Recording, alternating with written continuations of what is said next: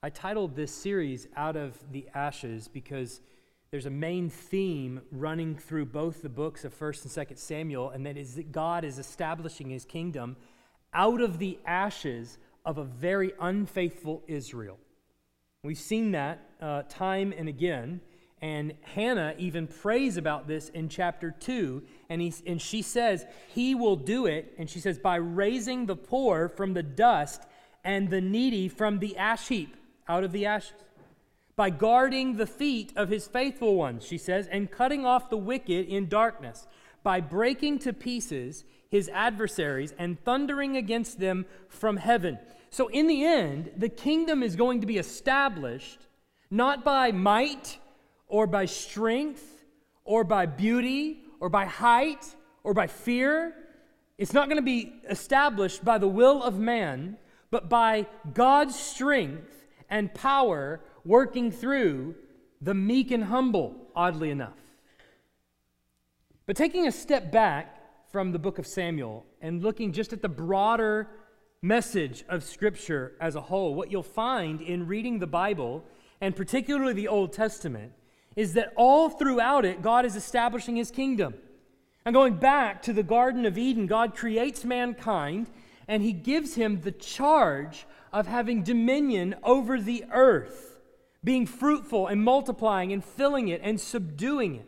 So all the earth is created, and it's all of its created order is answerable to man there in Genesis 1 and 2, man and woman, who were to rule in God's goodness and to rule as his ambassador. So you, you might say mankind was appointed as a vice regent over creation. They were to steward the goodness of God to everything else. And so the charge to guard and keep the garden and to have dominion over creation is not merely about teaching gorillas sign language or teaching dogs to sit. It's about taking the worship of the one true God and spreading it to all mankind. They're to be fruitful and multiply and fill the earth and that means they're to pass on that God given stewardship of the earth to all generations, that they may all fear the Lord, that they may all steward the earth in the way that He commanded them to do it. So, in that is obedience, in that is worship of God, in that is all of the things that we participate in now, all wrapped into one command to Adam and Eve. But if you know the story, then you know that far from exercising dominion over the beasts of the field, Adam and Eve were actually dominated by a beast from the field. You remember the story? It's not just anything that creeps into the garden, it's not another human being, it's not even an angel, in, at least not in masquerade. It's, it's a serpent, it says, more crafty than the other beasts of the field. The serpent creeps in and tempted man and woman to eat the fruit that God had forbidden them to eat. And so, by sinning against God and taking of the fruit that they were commanded not to eat, Adam poisoned the stream that we were all born into. Born into. Every single one of us born into that poisoned stream. So, no more could mankind be an adequate representative on the earth for God, who is holy, when mankind is sinful. It was incompatible. Our original mandate couldn't be fulfilled by us. So God punishes Adam and Eve and the serpent. And to the serpent, he says this in Genesis 3:15. I will put enmity between you and the woman, and between your offspring and her offspring. He shall bruise your head, and you shall bruise his heel. This verse contains the first veiled promise of the gospel. That's what's in there. The first promise that what is right now taking place will not always be so. That the serpent will not always have the hold that he currently does have and is permitted to have. That there will one day be an offspring, an offspring of the woman, her offspring, he says. He, God says, will crush the head of the serpent. So naturally, if you're there hearing that, and that story is then passed on to your sons and your grandsons and your great great grandsons, they're naturally going to begin looking for that promised seed, wouldn't you? You say, He will crush the head of the serpent. So, naturally, when you receive a promise like that, you're looking for that seed that's going to crush the head of the serpent. So, what that means then is that as people of God, every battle that you ever engage in is a God sized battle against a serpent sized enemy. You get it? Every battle is a God sized battle against a serpent sized enemy. So the question then remains will God's people have dominion over the serpent? Every battle they go into, will they have dominion over the serpent? Or will the serpent have dominion over God's people?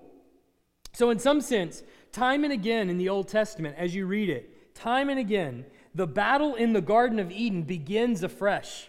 It's almost like every page of Scripture is that question of whether or not we'll give in to the serpent or whether we'll be dominated by the serpent. And so that question just hangs in the air on every page of Scripture. Now, we've already seen Moses lead the people up to the promised land, and he shows hope that he might be the one to stomp on the head of the serpent, and yet he flames out. He doesn't have what it takes to enter the promised land, even. Soon we'll see David.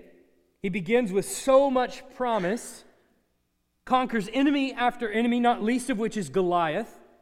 And he brings God's people together, unifies the kingdom uh, for the first time in a long time under him, really since Adam and Eve. And yet, he'll sin spectacularly.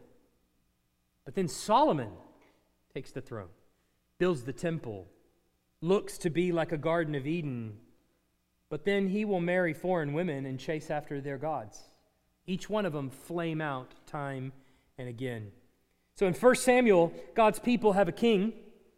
And this story of Saul's uh, defeat of the Ammonites, you can sense, is filled to the brim with hope. There's barely a discouraging word in this whole passage. Even Saul's theology is right. Wow. What an amazing thing that is if you know how the story ends. But this is a long story of victory. It's long anticipated. It's a much needed victory for God's people. And there's an enemy that behind the scenes has been breathing down their necks for a long time in these people, the Ammonites. And they're threatening Saul and the people of Israel with a lifetime of humiliation. In particular, a particular part of the people of God, threatening them with a lifetime of humiliation. So, if ever God's people needed victory on the battlefield, it would be right now. We really need you to show up, God. However, there is a bit of history here, isn't there? We've kind of gone through in the past few weeks. See, the people in just the recent few weeks have not really had much of a desire for God. They've sort of cast God off altogether and rather would seek out disobedience. And so that poses a bit of the problem. So now, when Israel was in her most urgent time of need, the question remains would God leave his people to her own devices, or would he show up and conquer the enemy? And so this passage shows us that first, God crushes the enemy of his people by the power of his Spirit. God crushes the enemy of his people by the power of his Spirit. There is a king of the Ammonites named Nahash. The Ammonites were an enemy of Israel, a long enemy of Israel, and they traced their lineage back to one of the daughters of Lot. In fact, the youngest daughter of Lot and uh, uh, in Genesis 19:38. I won't go into the details of that story, but you can go back and read it some other time. Genesis 19:38. So the point is that that because they're descendants from Lot, they're rivals in one sense and enemies in one sense, and they're also family in another sense. You've probably felt like this from time to time, right? Uh, I know I have. So they're an enemy and a distant relative. But in our passage, uh, Nahash pulls into town, into the town of Jabesh Gilead, which is a town just east of the Jordan River in the, in the uh, province of East Manasseh and just east of the Sea of Galilee. And he's threatening to overthrow it. He's going he's to conquer it. But the people of the town have this really great idea that we'll just go out, and before we ever engage in battle here, we'll offer him a, a proposal. Here, why don't we just surrender? What would happen if we just surrender? Would you kill us then? And he, uh, he offers them a deal. But you see, history tells us that Nahash has been terrorizing the area for some time. And his calling card to say that he's the one that's been there is that as he conquered the village, he gouged out the right eyes of all the men of the town. So the premise is really simple.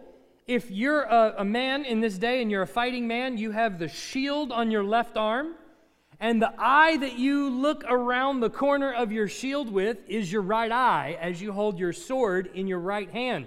So if you gouge out the right eye of a man, then he's no use on the battlefield, and the only thing he's fit for is to be of service to you for the rest of his life because he can't fight.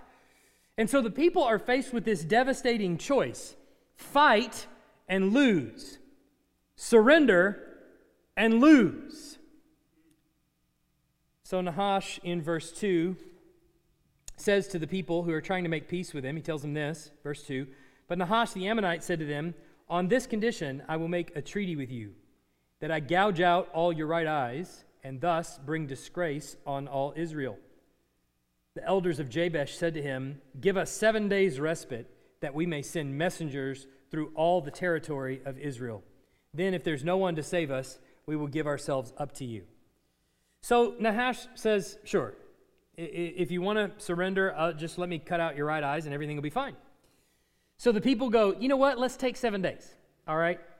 Give us some time to just think about it. And let's see if we can scrounge up an army that might, you know, give you a challenge. Now, you might have to wonder why in the world would Nahash take that deal? That seems like a, a deal he's got no interest in. Give you seven days to see if you can scrounge up an army? Why don't I just conquer you right now? Well, one, the reason is because he's arrogant. And he assumes that he can beat no matter who shows up on the battlefield. But two, in his arrogance, he figures that the more men of Israel they scrounge up to the battlefield, the more conquering he gets to do of these men. The more right eyes he gets to gouge out and the less soldiers they have to fill a battlefield. So the easier it is then to conquer the rest of the land, right? You see the logic here. Well, if I'm really arrogant, then I can just let all of them show up.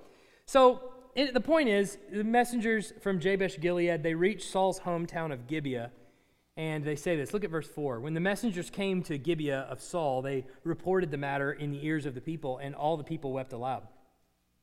Now, behold, Saul was coming from the field and behind the oxen. And, and Saul said, What is wrong with the people that they are weeping? So they told him the news of the men of Jabesh. And the Spirit of God rushed upon Saul when he heard these words, and his anger was greatly kindled. He took the yoke of oxen and cut them in pieces and sent them throughout all the territory of Israel by the hand of the messengers, saying, Whoever does not come out after Saul and Samuel, so shall it be done to his oxen. Then the dread of the Lord fell upon the people, and they came out as one man. So the people hear the news of the threat of Nahash and they begin to weep, cry aloud. This is the end. We're all doomed. We've no sooner appointed a king than we're about to be conquered. But who do we see coming to the rescue just when the people cry out, needing salvation? It's not Saul, it's the Spirit of God. Spirit of God rushes upon Saul the king, and Saul does in response what any man would do he cuts up his oxen and FedExes them to all his friends. That's what you would do, right? Makes sense? This is actually a, though very odd, I grant it, is actually a tremendous part of Scripture. You wouldn't think that. You just read over it, you're like, all right, they did some weird things back then. But this is actually really important to the story. If you read the end of the book of Judges, then you might remember that not that many years ago, we'll say 50 or so years ago from this point in time, the tribe of Benjamin committed a sin so grievous that I'm not even going to repeat it here in this worship service because there's young ears. But you can go back and read the last four or five chapters of Judges and you can get the gist of what they did. Suffice it to say, in a very truncated way, there was a long night of sin followed by murder.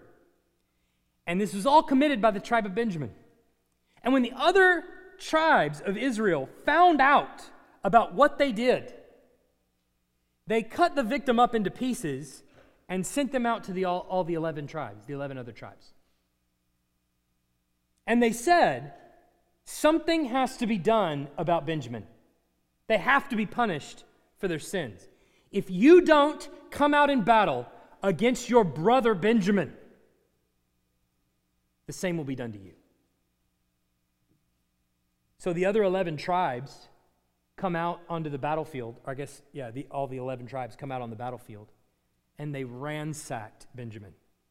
They absolutely devastated the entire tribe, such that only 600 men were left in the entire tribe. They killed them all.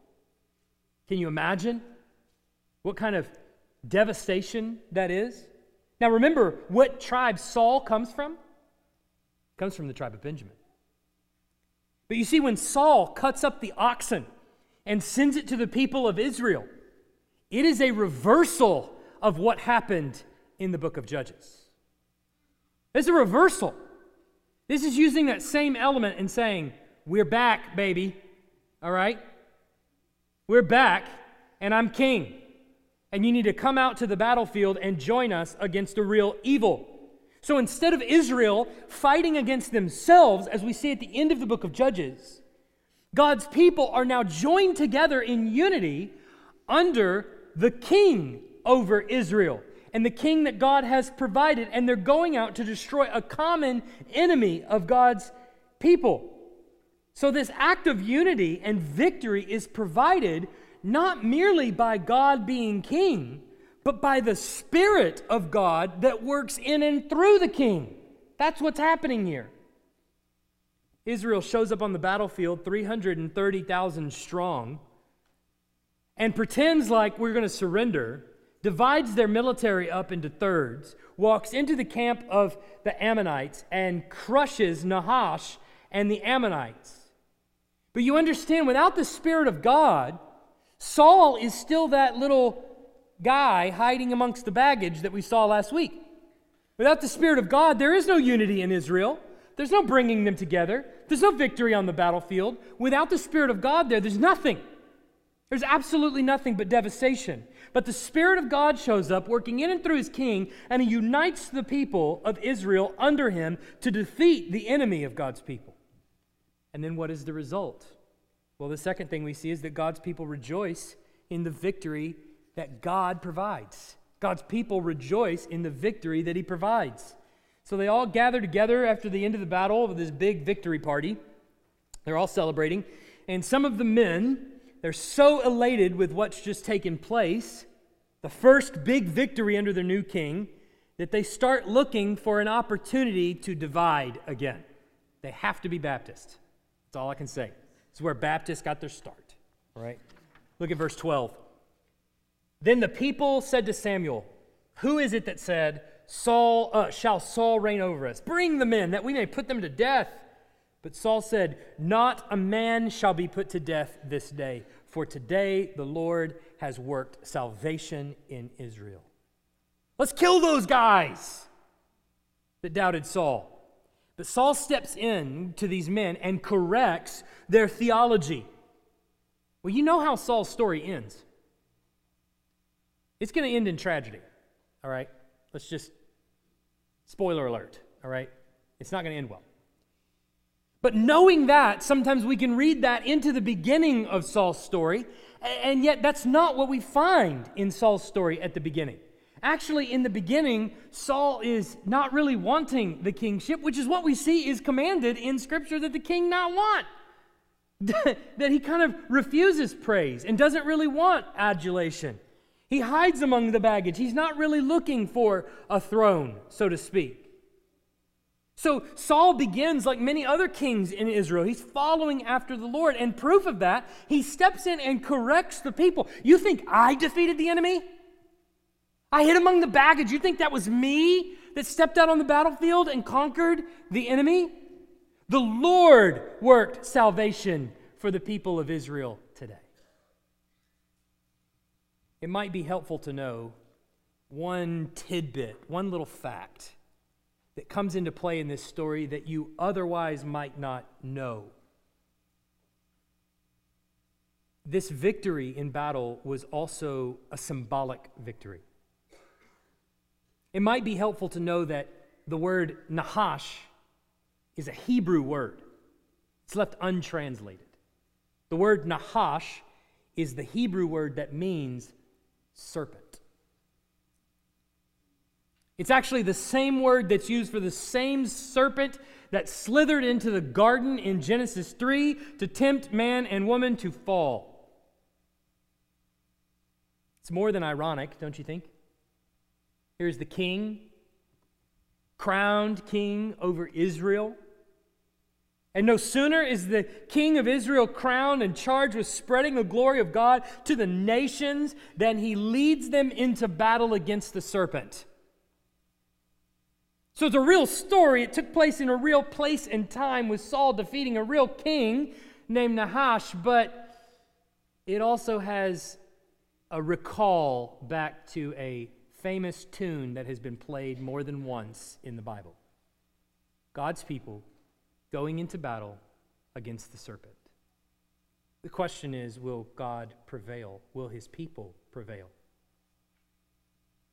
Even the people are tempted at the end of the battle to say, Who questioned Saul's might? Who was it that question? Saul led us into battle. Saul defeated the serpent. Saul, Saul, Saul, Saul, Saul. To which Saul says, No, it was God, the Lord over Israel. Can't you just hear, maybe, what's going on in Saul's head? Perhaps. Maybe there's that same whisper that there was to Adam and Eve in the garden. Did God really say? Are you sure that was God, the Spirit of God, that rushed upon you? Or was that not your own passion and power that went out to the battlefield? Are you sure? Did God really say that He delivered Israel on the battlefield today? Did He really say that He would fight your battles for you? This spirit that's inside the people saying, Saul, Saul, Saul, Saul, Saul, is that same prideful spirit that was present in the garden that led the people away from God to begin with, that says, We know best. We can teach ourselves, and I can take care of myself, thank you. I don't need your instruction. What is the result of this military victory brought about by the Lord's Spirit? It says the people came together and renewed with a renewed sense of purpose and, uh, uh, and, an understanding for how this kingdom is going to work. Samuel takes them and he says they renew the kingdom. What does that mean? This is like the fourth time Saul's been named king over Israel, isn't it? Just get on with it. Are you king or are you not? But what they're doing here is they're re- reiterating their commitment to Saul as king but also they're renewing their commitment to the Lord as God over Israel. They're acknowledging the way that this thing is going to work, that God is the true king of Israel, and he's going to operate through his king, his human fleshly king on earth, as a humble king over the nation. And what does it say at the very end of the verse, in verse 15? All the men of Israel rejoiced greatly. So you see how things have changed from the beginning in 15 verses. We saw at the beginning they weep loudly at the threat of the serpent coming in to conquer them. They don't know what they're going to do. And what do we see by the end? But that their sorrow is changed to rejoicing. And how is it changed? Because the Lord's Spirit working through his king to grant victory over the enemy for his people. But you understand this is like the important part of the theme song being played here early on in the movie so that we might recognize triumph, real, genuine triumph when it comes. That song that God's people have been singing since the beginning of time, since the beginning of creation. The song is called From Sorrow to Rejoicing. And it's, the, it's the theme song for God's people. As we've said, Saul is going to flame out pretty soon. And like most of the rest of the kings, he's eventually going to fall to temptation, that same temptation from the great serpent, and he's going to consider his own will over the will of the Lord. The Lord's going to ultimately reject him. And king after king is going to rise and fall, and some will show signs of success, followed by ultimate failure. Because the greatest sorrow that God's people face is not the sorrow brought about by the external forces, by flesh and blood enemies but against rulers and against authorities and against the cosmic powers over this present darkness, against the spiritual forces of evil in the heavenly places. We hear that from Paul in Ephesians chapter 6. That's the real enemy that God's people face. It's one thing to conquer an enemy on the battlefield, but can they conquer the human heart? No.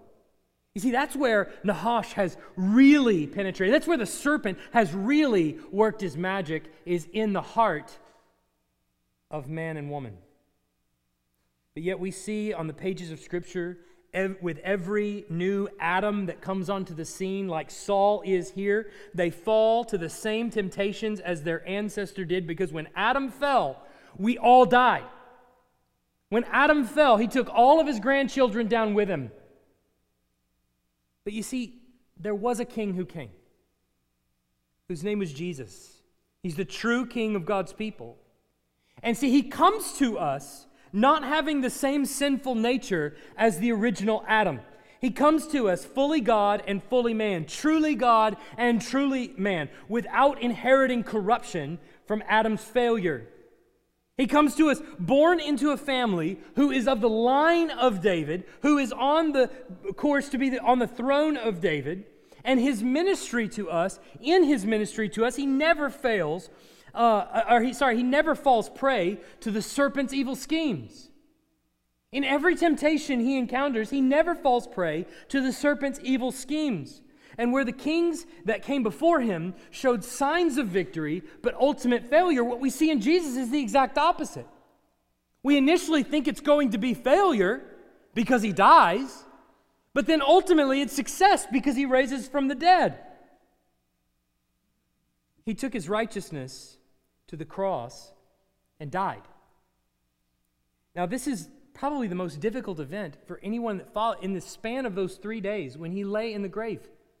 This is the most difficult thing to wrap your head around as a follower of Christ, as a disciple of Christ. How can the one who is king, who is to be Messiah, die? I think he's just flaming out like the rest of them flamed out. He wasn't really worth following. But then it takes a turn, doesn't it? How can this man possibly die? Well, he died taking the punishment of his people's sins. And three days later, he rises from the dead, just like the hero in the story. You're taken to that climax of the movie where every, the, the music is pounding, and you think the character, the main character, the hero of the story, is dead, and all of a sudden, up from the flames, he arises, tri- he arises triumphant. So Christ rises from the dead, and the entire orchestra joins in this song from sorrow to rejoicing because God's people have been taken from ultimate sorrow to ultimate rejoicing. The great serpent of old, Nahash, has been defeated. He's been stripped of his title as accuser of the saints. In fact, he's been thrown out of the courtroom of heaven altogether. There's nothing for him to accuse since we have been forgiven. He has been thrown out of the courtroom because all of God's people who were held under God's wrath have all been freed from the burden of God's wrath by the blood of Jesus Christ. So everyone who is now free can celebrate. Nahash, the great serpent of old, has been thrown out of the heavenly courtroom. He's been robbed of his title as accuser of the brethren, and all he can do now is give you empty threats. That's all he's got. Friends, if, if you're here this morning and you currently feel under the thumb of sin and temptation, or maybe even Satan himself, you need to realize that you can have freedom from sin. You realize that? That you can have freedom from sin. That you have, that Christ promises freedom from death. You can have forgiveness. I don't mean the kind of forgiveness that lasts for a moment and then is jerked away as soon as you do something wrong again. I don't mean the kind of forgiveness that is only temporary or fickle. I mean the kind of forgiveness that says your sin is taken and cast as far as the east is from the west. I mean that kind of forgiveness. The kind of forgiveness that says, even if I pursue sin again, I can turn back to a Father who has already forgiven me and confess my sin to Him and feel renewed in my relationship with Him. I mean, that kind of forgiveness. I mean the kind of freedom from death where you don't have to worry anymore that all of a sudden when, when you get you stand before the judgment seat of God that it's all going to be different now. That what I thought was just imaginary and he's really going to turn to me and say, "What what are you doing here?" I don't mean that. I mean real freedom where you really know that you're a blood-bought born again Christian and here's what you can do you can confess your sin to the Lord. Right now. You can confess it to Him. You can then trust that what Christ did on the cross was all that was required to satisfy the righteousness of God. You're not saying, now I'm going to do all these things to earn God's favor. No, no, no. God's favor was given to me through Christ's actions. He favors me, He loves me. And now, throughout my entire life, I can trust that Christ has forgiven me, that Christ really did die, that He really did take my sin, that I stand forgiven on his righteousness. But, brothers and sisters, understand that this passage that we just read is a foreshadowing. Now, of course, it's a foreshadowing, as I just said, of the day when Jesus would come, endowed by the Holy Spirit, and would die, overturning the conviction and the sentence of death. But it's much more than that. His salvation is made available to you. That means that right now, you are his people. If you are a disciple of Christ, you are included in the family of God, and Christ and you are kindred. That you are brought into his family, that you are under his umbrella of protection. He has made you his people. And from now throughout all eternity, this same Christ will be continually fighting every enemy that stands before you.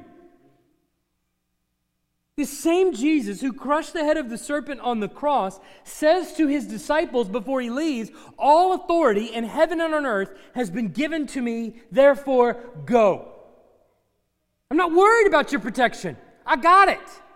I'm in control of all this. Therefore, go. But his command comes with a promise. And behold, I am with you always, even to the end of the age. You see what he's saying to his people? The serpent that you've been afraid of has no power over you anymore. Death has no power over you. By the way, in case you're tempted to see that promise, I'm with you always, and, and Jesus fighting your battles. In case you're tempted to see that promise as the prosperity gospel, hey, he's always going to get rid of my cancer. He's always going to give me that job. He's always going to give me more money. He's always going to, always going to, always going to. That's not what he means. Because the same people he's talking to all died spectacularly. That's not what he means. He means, I'm in control. I have the keys of death and Hades. My life has overturned all of that So you don't have to be afraid anymore. You go, and I'll go with you wherever you go. That same Jesus then appears later to a man named Saul another Saul, New Testament Saul, on the road to Damascus as he's just killed Christians and he's going breathing threats to kill more Christians. And Jesus shows up on the road to Saul and he says, Saul, Saul, why are you persecuting me? He doesn't say, Why are you persecuting my people? He says, Why are you persecuting me? This same Jesus is not a commander who sits in a center somewhere far removed from us. No, no. He associates your suffering, your death, your cares, your anxieties, your fears with His own. Those are His. He takes on all the burdens you feel Himself. Not only is the persecution of the saints in His hands, but the author of Hebrews then tells us he goes a step further and he says in Hebrews 7:25 Consequently, he is able to save to the uttermost those who draw near to God through him, since he always lives to make intercession for them. You understand what he's, what he's saying? He's fighting for you even right now in heaven, interceding in his prayers for you. So maybe you got out of bed this morning and you thought about going to church and you had a bit of the grumblies you know what I'm talking about. Don't pretend like you don't. We all have them, all right? But you had a bit of the grumblies, mumbling about what you're going to do and how, how to go to church. It's not going to be like what you like it. And then you see the songs and you're like, well, I don't like these songs or, you know, whatever. I was too slow or too fast or the sermon's too long or, you know, all the kinds of things you grumble about. And you realize that in your bad attitude, Jesus is interceding in heaven on behalf of you because of that. You realize that? That's what the author of Hebrews is saying. He is doing for you, interceding on your behalf. And as you struggle with temptation on all sides and accusation from that same serpent, his prayers on your behalf as you struggle with temptation and sin struggles, as you struggle with work struggles, money struggles, church struggles, relationship struggles, direction in life struggles, and not only does he care about all those things, but he's interceding for you that your faith will persevere through those things that would otherwise beat you down and drag you astray, just like it did Adam and Eve, just like it eventually will Saul, David, Solomon, and all the ones that came before. See, this passage is foreshadowing not just the cross it's foreshadowing not just Jesus' fight on our behalf right now, as the real king over God's people comes to fight the temptations of the devil for us, but it's also foreshadowing when that same Savior, that triumphant King who, who, who has stored up for us an even better victory, returns it's foreshadowing all of Christ's ministry. Listen to what he says to the churches in Revelation. You ready for this? Because we're just going to go through a blitz of them, all right? Revelation 2 7. To the one who conquers, I will grant to eat of the tree of life, which is in the paradise of God. Revelation 2 11. To the one who conquers, will, will not be hurt by the second death. Revelation 2 17. To the one who conquers, I will give some of the hidden manna, and I will give him a white stone with a new name written on the stone that no one knows except the one who receives it. Revelation 2 25 to 27. Only hold fast to what you have until I come. The one who conquers and who keeps my works until the end, to him I will give authority over the nations, and he will rule them with a rod of iron, as with earthen pots are broken into pieces, even as I I myself have received authority from my Father. Revelation 3 5, the one who conquers will be clothed thus in white garments, and I will never blot his name out of the book of life. I will confess his name before my Father and before his angels. Revelation 3 12, the one who conquers, I will make him a pillar in the temple of my God. Never shall he go out of it, and I will write on him the name of my God and the name of the city of my God, the new Jerusalem, which comes down from my God out of heaven, and my own new name. Revelation 3 21, one, the one who conquers, I will grant him to sit with me on my throne, as I also conquered and sat down with my Father on his throne. You hear that? All of the victories of God's people in the past, especially this one, are all foreshadowing that victory there that is purchased by the blood of Christ and Christ alone. How will you conquer? He says, don't you notice, to the one who conquers? Maybe the question came in your mind how am I going to conquer? I don't feel very conquery right now. How am I going to conquer? Well, that same spirit that rushed onto Saul and led the children of Israel into battle to conquer the serpent is actually alive in you. That same spirit is alive in the saints. The reason that you're a Christian today is because he is working in and keeping you. You realize that? The reason you woke up and you were a Christian and not dragged away to death by the serpent is because that same spirit that rushed on Saul is in you and keeping you. So you continue little by little. Jesus fought for you on the cross. He's fighting for you today, and he's going to continue to fight for you from now until eternity. So, brothers and sisters, the message is very clear endure. Endure. Make war with bitterness. Don't just get up with the grumblies and be satisfied to just be grumbly. Actually, fight it. It's a sin. And it's the place where Satan has the strongest hold on your heart. Where bitterness is there, it's there by aid you can guarantee of Satan. It's there by your flesh too